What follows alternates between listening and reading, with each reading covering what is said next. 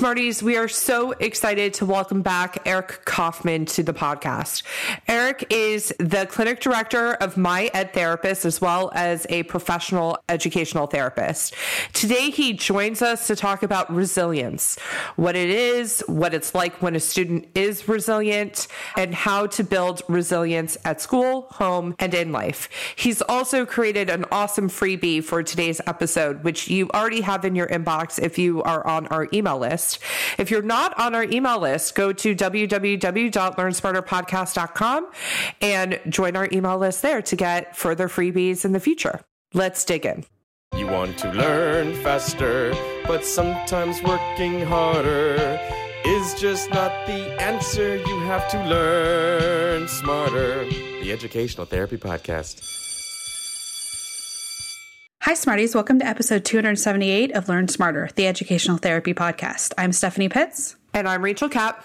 And today we are excited to have Eric Kaufmann back on the podcast. Hi, Eric. Thanks for coming on. Thanks for having me. So, Eric, we're going to link your previous episode in the show notes to this episode, but why don't you remind our audience a little bit about yourself and how you wound up being the clinic director at My Ed Therapist. Yeah. Sure. So I am a professional educational therapist and the clinic director. I became the clinic director and a educational therapist after teaching middle school for about five years.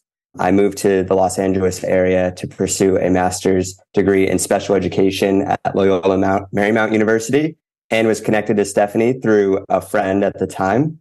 And now this is what I do. Seeing a bunch of children, adolescents, and adults, both in person and virtually.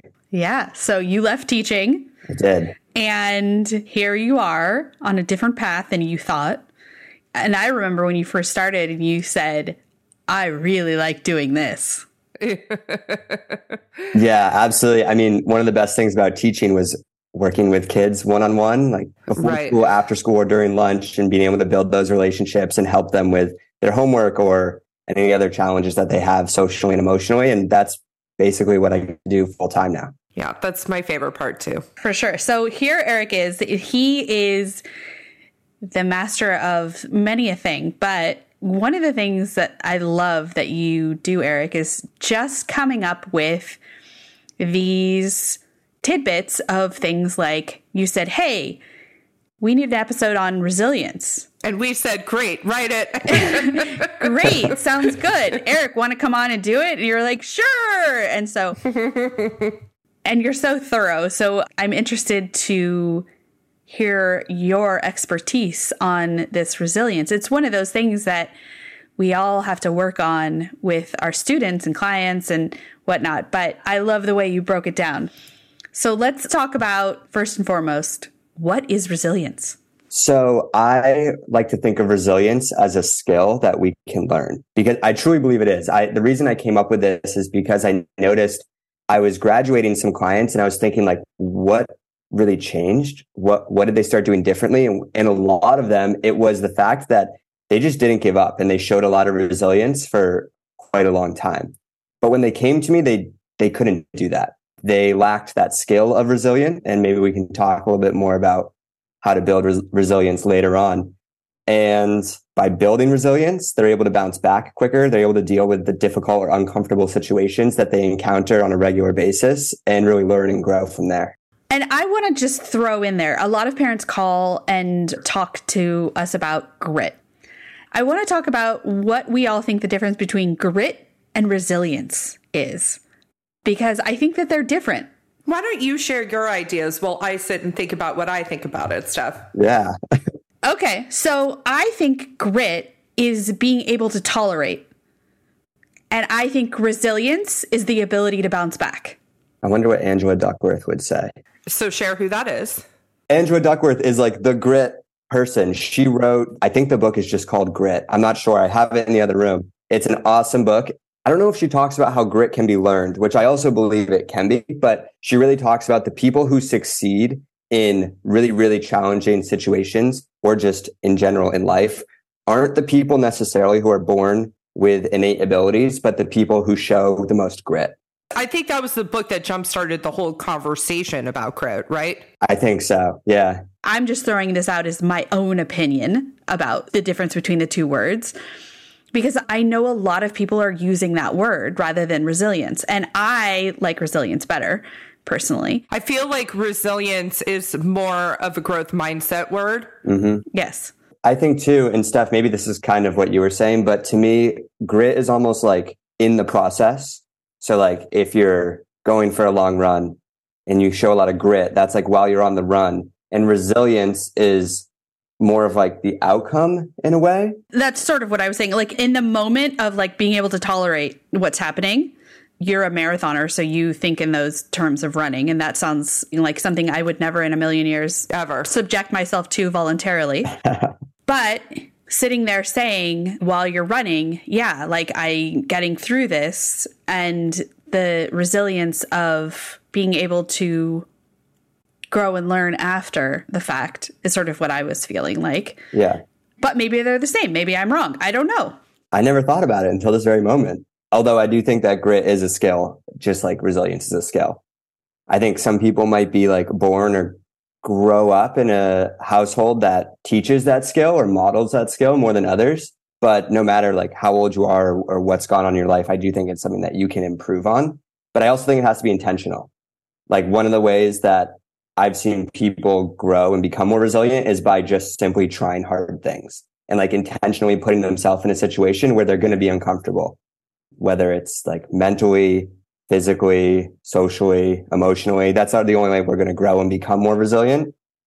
And then on the back end of that, there's like the metacognition skill, which is a big thing that a lot of the students I work with lack where they just have a lot of trouble learning from past experiences. Mm-hmm. And without that skill or without kind of being coached through or given the opportunity to like really reflect on past experiences, I think it's really hard to build resilience.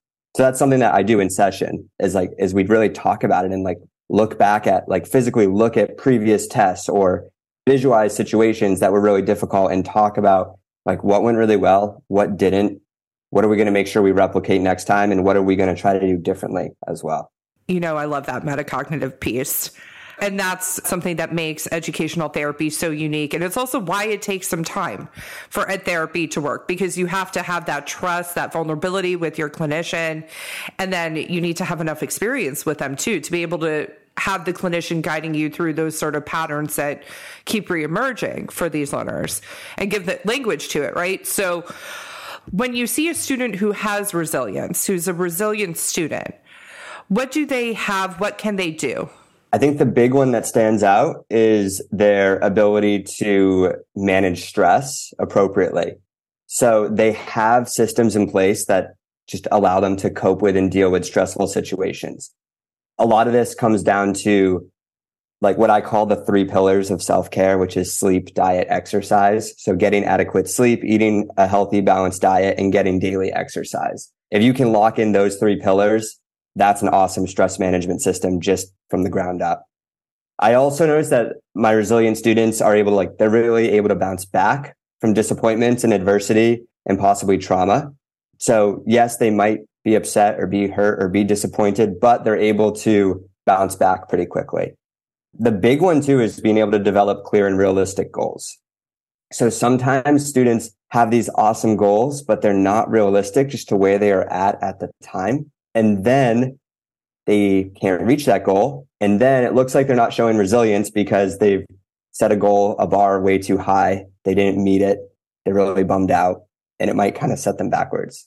So the last two components of a resilient student is being able to solve problems and being open to asking for help.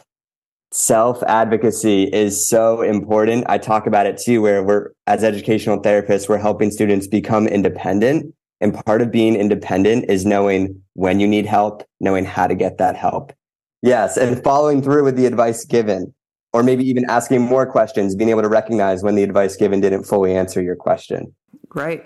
So you just kind of went through like what the ideal resilient student looks like, how their experience can be different from a lot of students who don't have this skill set. So, what do we do? How do we build it? How do we develop it? Kind of like what I was saying before, it's like try hard things, put yourself in situations that are uncomfortable, that are new. So, I really love movement. So for me, trying hard things might be like trying to run a new distance or I don't know, trying a longer yoga flow or surfing in bigger surf or snowboarding in a new section of a mountain that's really steep. But for other people who don't love movement, you don't have to build resilience through athletics. I think there's also ways to build resilience by maybe going to a summer camp and trying to learn a new skill or going to a summer camp that doesn't have anyone at that you know, a chance to make some new friends and build your social skills and definitely develop some confidence as well. I think that trying out new classes. Like if you have electives at school, might be an opportunity for students to try something new, put themselves in an uncomfortable situation and learn and grow from it. In addition to that, a lot of this is what I call like positive parenting. So especially with kids who struggle with metacognition, it's important to have the reflective conversations with them because they're probably not at a level of self awareness where they are realizing that there's something to learn from this new situation. Mm-hmm. I think that's a big part of it. In addition to that, it's like definitely being able to accept your child's mistakes and just know that changes take time. Mm-hmm. Building resilience is going to take a lot of time, which also means showing empathy and really modeling the skill. So possibly like talking about things with your kids where you showed resilience or maybe where you failed, but didn't give up and bounced back and really modeling it, I think is great. And the last one on here that I have for building resilience is about involving your child in the decisions about their own future. So maybe you think that this would be an awesome summer camp for Johnny. I'm going to sign him up. Well, what could be great too is to ask Johnny if he's interested or maybe find like two or three summer camps and see which one he wants to try. You get to kind of choose the type of summer camp. So you can kind of force him into a new situation where he can build some resilience but he still feels like in charge of the decision and he's more likely to like actually want to go to the camp and have fun and grow from it. I must say we're big fans of summer camp here. So, yes. That's a very quick way to build some independence and resilience and growth mindset. Are we talking about when you come home from summer camp or I think I'm talking about sleepaway camp? I think day camp and sleepaway camp. I think they're both important. Yeah. Agreed. So, I think to wrap up about how it can be built at home, you wrote down a couple of things that I think we should mention. How can people develop it at home? So, yeah, I mentioned a few before, like modeling resilience and really like verbally expressing, like, oh, that was really hard for me, but I tried another way and figured it out. And, and really doing it out loud for your kid to hear. I know I talked a little bit about athletics just because that's what I'm really passionate about. But I think through like music or the arts, anything that involves like creativity and movement is a really great opportunity to build resilience. And a big one that I do with my clients is helping them find role models that are resilient. This can be done like most of the time we just do a little research and find a YouTube video like with a little biography about somebody's life. Like if I have a client who's really into playing the piano, we maybe we look for a pianist who's demonstrated who's like somehow shown resilience, somehow overcome challenges and grown from it. And I think this is a great opportunity for your child just to yeah, find more positive mentors. And if it's someone you know in person, like even better. The last three is like just setting realistic goals, celebrating the small wins along the way to show like there's joy in the process of reaching these goals and the process of becoming more resilient. And lastly, always trying to learn from our mistakes. And again, I think that comes down to really having the conversation with your child because they might lack that metacognitive skill. And instead of learning from a mistake or learning from a situation, they might only see the negative side of it and never actually grow. We love you. Thank you for coming on and sharing your thoughts on resilience because it's one of those foundational skills that our learners need in order to be that successful, independent, and autonomous learner that we are hoping for for them. That is the ultimate goal. For sure. Yeah. Thanks, Eric. Thanks for having me. He'll be back. I'll be back. I'll be back. Go ahead and say our signature sign off, which is have a great week, Smarties. Have a great week, Smarties. Have a great week. Have a great week.